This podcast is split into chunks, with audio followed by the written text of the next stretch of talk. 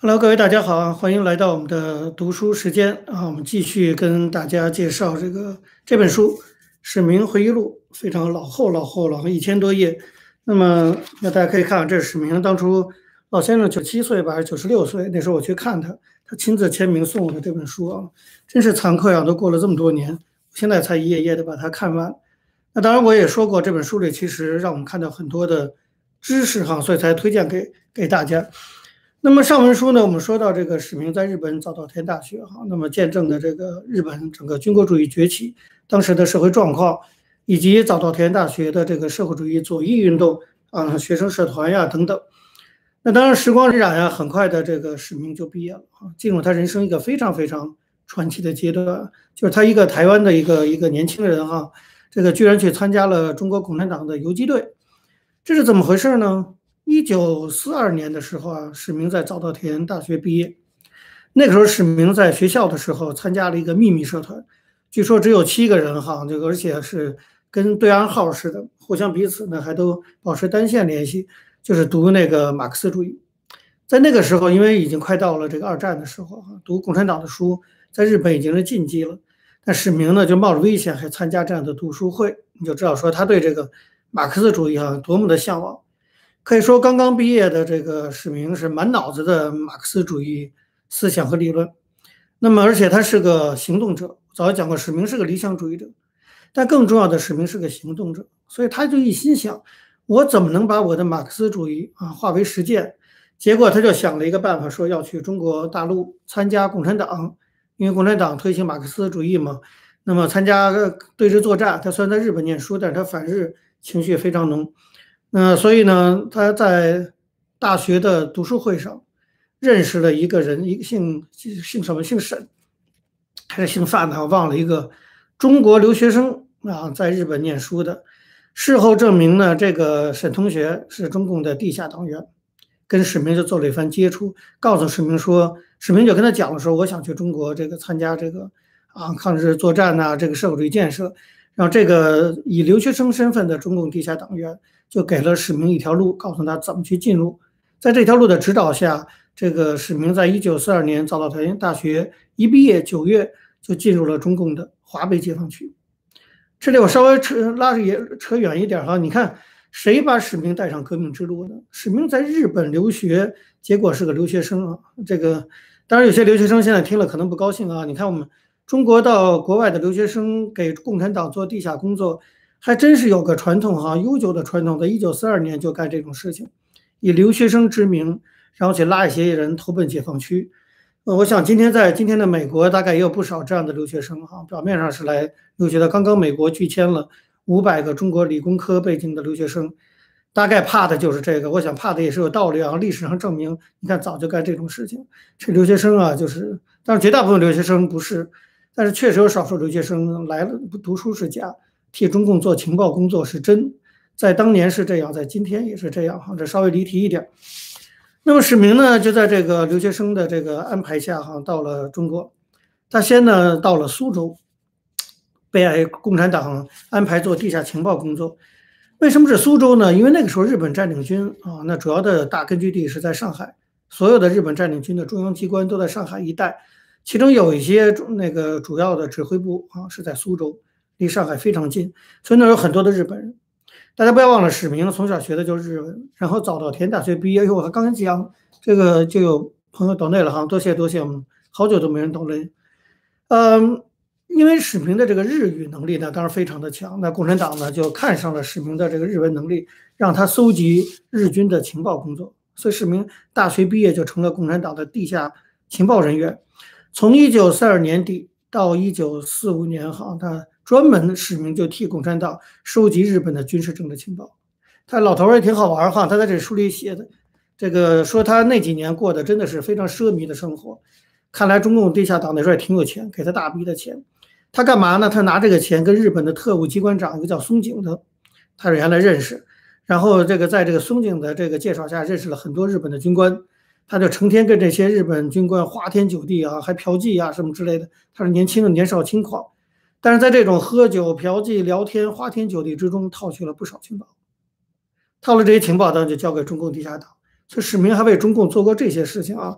那现在作为台湾的台独之父，也不知道共产党现在到底要感谢史明呢，要不要向共产党建党百年哈？这才是老共产党员，四二年就为共产党做地下情报工作，现在是台湾的台独之父，不知道共产党心里怎么想。那个时候呢，共产党还给他派，为了掩护身份，给他派了一个女生。那个不光是我们现在中国的山东大学有陪读啊，在那个时候就陪读，派了个女生跟他这样扮假扮夫妻，两个人就住在一起。但慢慢的，当然也发生一些情愫。青少年男女，你想同住一室，扮作夫妻，难免当然就有了一些人与人的连连接啊。在台湾话叫人与人的连接，这是这次疫情中的名词。那史明那个时候就真的是他的革命理想主义大爆发。他就怕在这个人与人的连接过程中不小心啊，让对方怀了孕，他怕生了孩子，他就得照顾小孩，会妨害他的革命工作。所以老先生做了件什么事啊？你想他才四二年刚大学毕业，那么年轻，他就跑去做了结扎手术，一辈子就不能生小孩了，就是为了革命工作。理想主义者做到这个份上，反正我是自愧不如，我肯定不干不到这一点哈。但是你看那时候的市民的革命热情，所以他一辈子就没有小孩嘛。他后来认了养子养女，但是他自己没有小孩，他他那么早就做了结扎手术，一生也未婚。那么，呃，这个时候史明在他回忆录里讲到了一件非常有趣的事，这个事情我觉得也可以拿来，就是我们理解现在台湾跟中国大陆的两岸的这个心理上的一些隔阂。史明说，他到了中国之后呢，有一件小事啊，改变了他的想法。什么事儿呢？就是他在上海。有一次呢，他在上海啊，不小心踩到了一个上海人的脚，就是他，他作为这个，他说按照他在台湾社会和日本社会的习惯，他踩了人的脚，那他赶快跟人家道歉。你像日本人哈，猛鞠躬啊，这个那个道歉，喜字类、喜马斯类什么之类的哈。但是这个没想到，这个上海人不依不饶，大骂啊，当时上海话骂的，我是不会上海话，就是缠了他一个小时骂。他说我他想我都已经道了歉，你为什么还这样？史明被缠不过，就把钱包拿出来了。那个人就把钱包拿过去，抢了其中的几个钱，撒腿就跑了。那史明也没有管，反正史明就想赔这钱，解决这个麻烦。这个史明完全不懂，是用史明在回忆录中的原话哈。他说我百思不得其解。他说我在街上踩一个人的脚，我也道歉了，为什么这个人没完没了跟我争一个小时？他完全就。你就知道文明社会的不同哈，他不懂这是怎么回事，他回去呢就问他中共地下党的同事，结果那个中共地下党同事就跟他说说，这就是你的不对了，史明，你你踩了人脚，你怎么还给人道歉呢？史明傻眼了，说什么意思？你你几个意思？啊？那个党员就跟你说，就说说在我们中国呀，你道歉就是不对了，你道歉他就觉得你可欺，应该是什么呢？史明说那我该怎么办？那个党员就跟他说，应该这样，就是你踩了他一脚之后，你还指着他的鼻子大骂。骂得他灰溜溜的，这样他就不会纠缠你。这史明听了之后，简直就是五雷轰顶哈！他当不是醍醐灌顶哈，他就五雷轰顶。他想不明白，那怎么会这样？就是哎，踩了人的脚应该道歉，怎么在中国这种社会，为了避免纠缠他的麻烦，踩了人脚应该大骂回去？这才是在中国社会的生存之道。史明在书中说说，这是我第一次感受到中国人跟台湾人是这么的不同。当然，这话他我们中国人听了心里也是非常的不舒服哈。但我们就姑且一听，这是一个一百岁的老人家回忆他年轻的时候思想转变的过程。换句话说，那个时候的日本社会、台湾社会是不太会啊，就是被踩一脚就纠缠一个小时找人要钱的。这个中国人民的悠久传统也是一直延续到现在哈，百年延续啊。就现在就叫做碰瓷，那我们而且发扬光大。但是你看那个时候就有，你看我们中国人。这个守护传统的这个坚韧力还是非常的世界第一的哈，连这种习惯都碰瓷的习惯上到这儿，这个你不能说现在台湾就没有碰瓷的情况哈，但至少在当时的日治时期的台湾和日本社会，史明说他没有见过这种情况，他就第一次感受到中国人和台湾不同。这就我常常讲的，两岸之间的距离其实是文明的差距。我们老说这个台湾人为什么就死活不愿意跟中国统一，他不光是政治制度的不同，这生活习惯也不同。他他不太习惯踩了人脚不道歉，他骂回去。这种我们在中国耳熟能详的生存技术，这中国人不太了解啊。这个就是我觉得文明的差距啊，始终是两岸的距离。好，回过头来说，我看有没有有没有这个读者被气死了？被我刚才说这段话，还行，嗯，都没有气死。呃，然后一到了一九四五年，不是一直在苏州做地下工作吗？四五年，党给他换了新的工作，这件事儿也很有趣。中共地下党给了史明一个新的工作，大家知道什么工作吗？去北京，去北京不是也找我哈？到北京去取鸦鸦片啊，不是大麻，哈去鸦片去了。这个就说到这这个，我们现在百年中共哈，中共当时。讲到这儿就完全不讲了。中共其实早期的革命完全也不是完全啊，至少相当一部分的经费是来源于种植鸦片。一方面骂着什么帝国主义输送鸦片毒害，让我们变成东亚病夫，其实种鸦片的就是共产党。那么后来都知道，在延安南泥湾，王震率领什么三五九旅就是种鸦片，其实不止那个地方。这个史明以他的亲身经历给我们做了非常珍贵的一个啊这个历史的见证。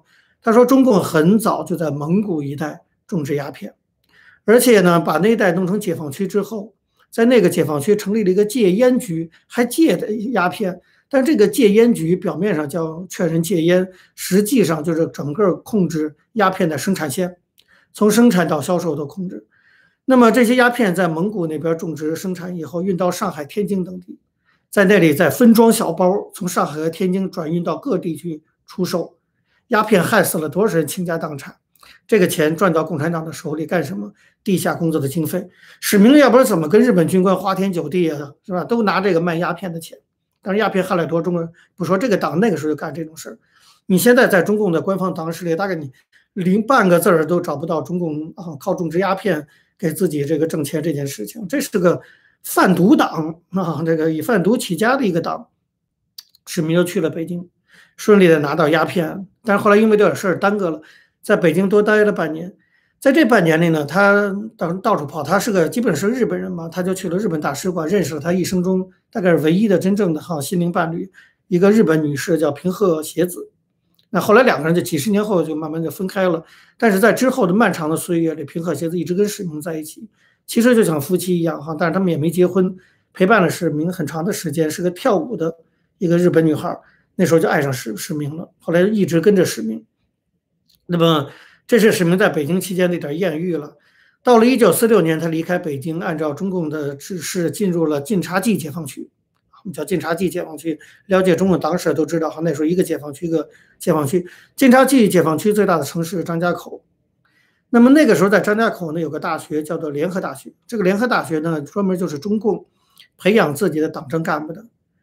这个联合大学后来进了北京，成了北京的一个非常有名的大学。我不知道有没有人知道联合大学是哪个大学的前身呢？我们有没有有没有听众朋友知道？就是当年华北的解放区的联合大学进了北京，现在是北京一个有名大学，但不是北大。我们北大没有这，有人知道吗？彻底没人知道哈，坚决不知道是不是？这个联合大学就是专门培养军政干部。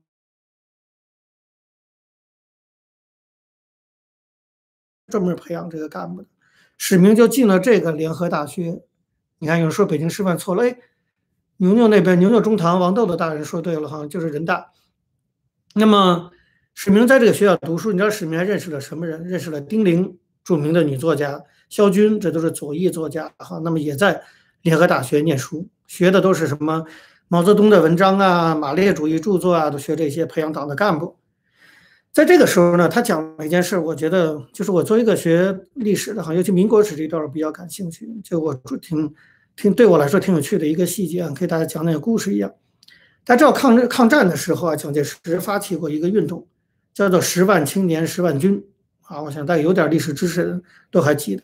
所以当时中国大批的这个学生，我那时候看那个南渡北归啊，就讲那个那个西南联大什么。当时像有的戏一下走在了三分之一到三分之二的青年学生，老师都痛心疾首，响应蒋介石的号召，十万青年十万军，大学生放弃学业去参军去抗日。那么二战结束以后呢，国民党就就忙着去接收各地的这个财产啊等等，这些年轻的大学生进了这个军队，然后之后就就国民党就不管他们了，几乎就把他们整个放弃了，因为他们跟一般的那些当兵的不同，那些人。就可能就一辈子当兵了，吃官饷。可这帮大学生，他们现在也回不去原来的学校了，是吧？也不都过了几年了，然后他们也不能继续当兵，就走投无路。这个时候，共产党在延安就发出了号召，就是欢迎年轻人到延安来。大批的十万青年十万军的年轻人就去了延安参加了共产党。看到这段，我真的就是非常的尴尬，因为史明在联合大学跟丁玲、肖军这些人念书的时候，就看到了很多这些原来的国民党里的年轻大学生，现在跑到共产党来，所以你不能不说共产党还是有他一套的，而且共产党就是怎么打赢的国民党，或者国民党怎么输给共产党的，国民党也是有光荣的传统，就是从来笼络不住年轻人，这个传统人家也发扬光大到今天。到今天的台湾的国民党也拉不住任何年轻人，像年轻人说自己国民党员都不好意思的。国民党根本没什么年轻人，这个传统你看在那个时候就有，就十万青年十万军，叫你是留不住这些人，这些人还都被共国共产党拉走了啊！这真是国共很大的区别哈，国民党永远打不过共产党，就是在这儿。史明呢？就发现，然后这些人到联合大学当学生，教书的都是什么人呢？都是一帮没文化的人，什么老红军啊、老战士啊，什么这个情报部搞情报的呀。所以在联合大学，就人民大学的前身，出现了一个诡异的现象：所有的老师都不如所有的学生水文化水平这个高，那些学生的文化水平都高于老师。你说这个课怎么上？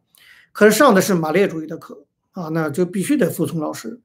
而且上课都要喊毛泽东万岁，有的大学生就喊不出来嘛，就就是喊万岁，这不是封建啊？你共产党不是讲什么这个讲什么这个这现代嘛？这些反封建嘛？你怎么还喊毛泽东万岁？但是不喊不行。史明说组织压力非常的大，从这个时候开始，就刚才我讲那故事踩鞋踩人脚那故事，让史明对中国人产生了怀疑。但是从这个时候开始，史明说他开始对共产党产生怀疑。就是他追求的共产党是他的理想的那些马克思主义、人人平等、争取民族解放。结果他进入了共产党联合大学，找了一些还不如他文化水平、比他文化水平低多了。他早稻田大学毕业的，但一些泥腿子教他文化知识，教他三观啊，什么世界观、人生观。他这个不习惯呀，还得逼着喊万岁，他也得喊。然后有人不喊，看看别人跟着喊，也就喊了，最后就全喊起来了。史明是怎么看怎么别扭。他就是他说他慢慢的心里对共产党就产生了怀疑，这是蛮有趣的这个心路历程啊。随后呢，这个国共内战就爆发了。国共内战爆发以后，史明还跟着中共的这个军事机关啊，在那个山里头跑来跑去，打了三个月的游击战啊，所以他还有一定的游击战的经验。后来呢，又把他送到这个军政干部学校，继续让他学习这个军事斗争的经验。在这个过程中，他就开始到处跑，就是三个月好像跑了好多个地方。他看到了两件事情，彻底的改变了他对共产党看法，彻底的让他下决心离开这个邪恶的党。哪两件事？第一，他完全亲眼目睹了土改。但我这里没法讲，他用了大概一页的篇幅讲他看到的一次土改的批斗会，就怎么样是一个村子里的人啊。这个《白鹿原》那个电视剧和小说都写到过一模一样的，可见史明不是编，那个《白鹿原》也不是编，就是在就把一村人集合在一起，把地主弄到台上。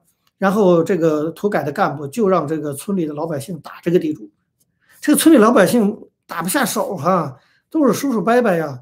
这个呃村干部就威胁说：“你如果不打，你也跪在那儿等着一起被打。”甚至抓住一个老太太的手，打一个老头，打那个地主。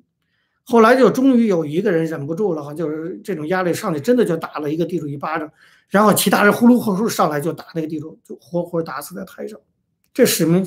我们稍微了解点土改的都知道，这非常小 case。在土改死了几百万地主，都是这么活活打死的。点天灯啊，我过去看那材料，把把地主用钉子跟耶稣是钉死在这个门上等等啊，还有那个用铁环穿在鼻子上，牵着在地上走，在地上爬。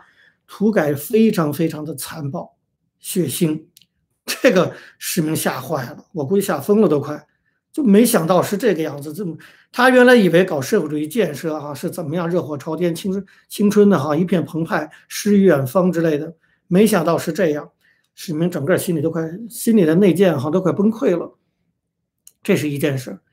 第二件事呢，他在这个游击队的游击战的时候，他亲眼看到共产党员的打仗受了伤，有专门的小号吃这什么叫药啊什么之类的，非共产党员受了伤。吃个鸡蛋就好了，这个我们都知道，在延安的时候就开始有差别待遇。共产党这个党稍微有一点政权就搞特权，这个搞腐败可可真的不是现在什么改革开放以后才搞腐败，那根本胡扯。做多穷的时候都搞腐败，长征时候穷成那样，毛泽东还是能够吃鸡。一般的小士兵没有马骑，周恩来还是骑马，那毛泽东连马都不骑，躺在担躺在担架上，舒服死他了。叫长征的那叫春游呢，士兵抬着他走。从头到尾就有差别待遇，延安有差别待遇，丁玲写文章就被批判，王世卫写文章就给杀了。那么这种差别待遇在共产党普遍存在，史明看了完全不能接受。那史明在早稻田大学学的是正宗的马克思主义，讲究的就是个平等。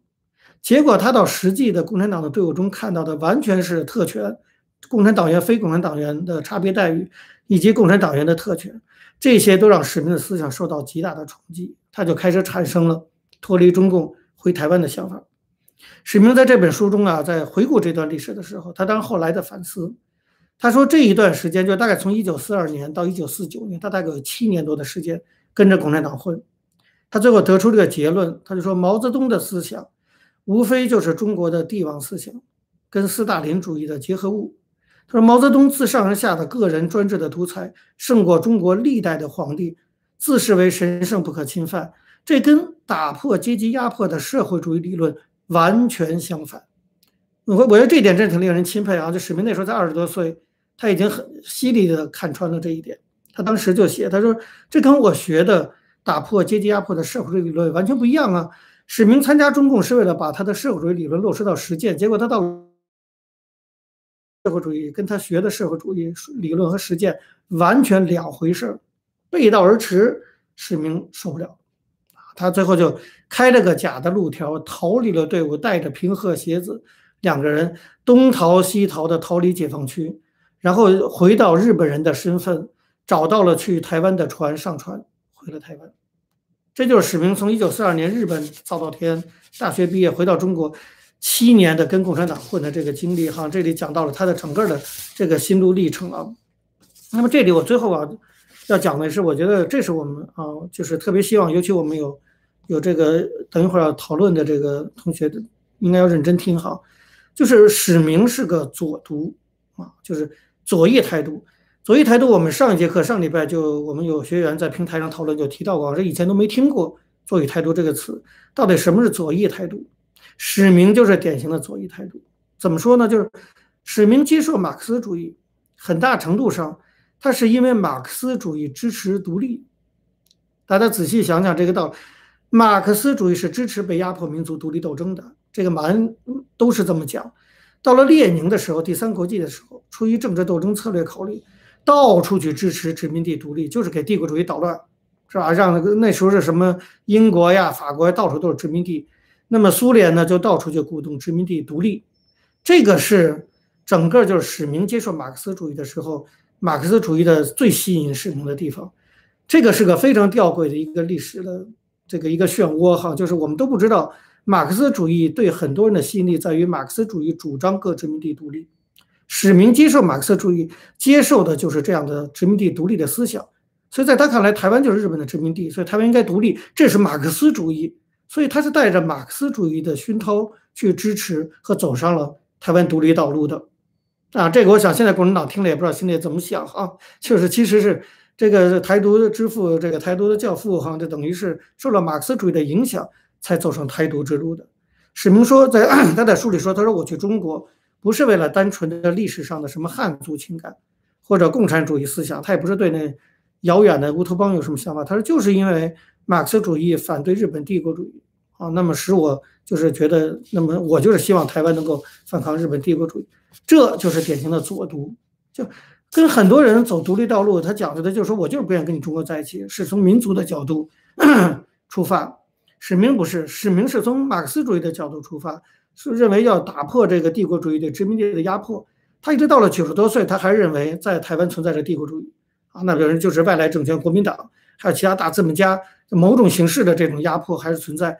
为了打破这种压迫，他认为台湾应该独立，这就是左独，这跟主流的态度是完全不一样的。这当跟史明很年轻就接受马克思主义是有关系的，但左独真的是一个非常有趣的思想脉络哈。我觉得这个有兴趣的都还可以再看相关的材料。不管怎么样，一九四九年史明七年的这个苦难历程，哈，终于这个脱离了中共，理想也破灭了、幻灭了，一路逃难一般的回到了台湾。回到台湾之后，就开始了反对国民党、刺杀蒋介石、炸铁路、追求台湾独立的道路。好，那么这以后的这些历程，我们在下节课再向大家介绍。好，今天课就到这儿。我们有缴了费的付费学员，我们回到脸书平台，我们可以继续讨论。尤其对左都有兴趣的同学啊，我们还可以继续在那边再去继续聊。好，拜拜。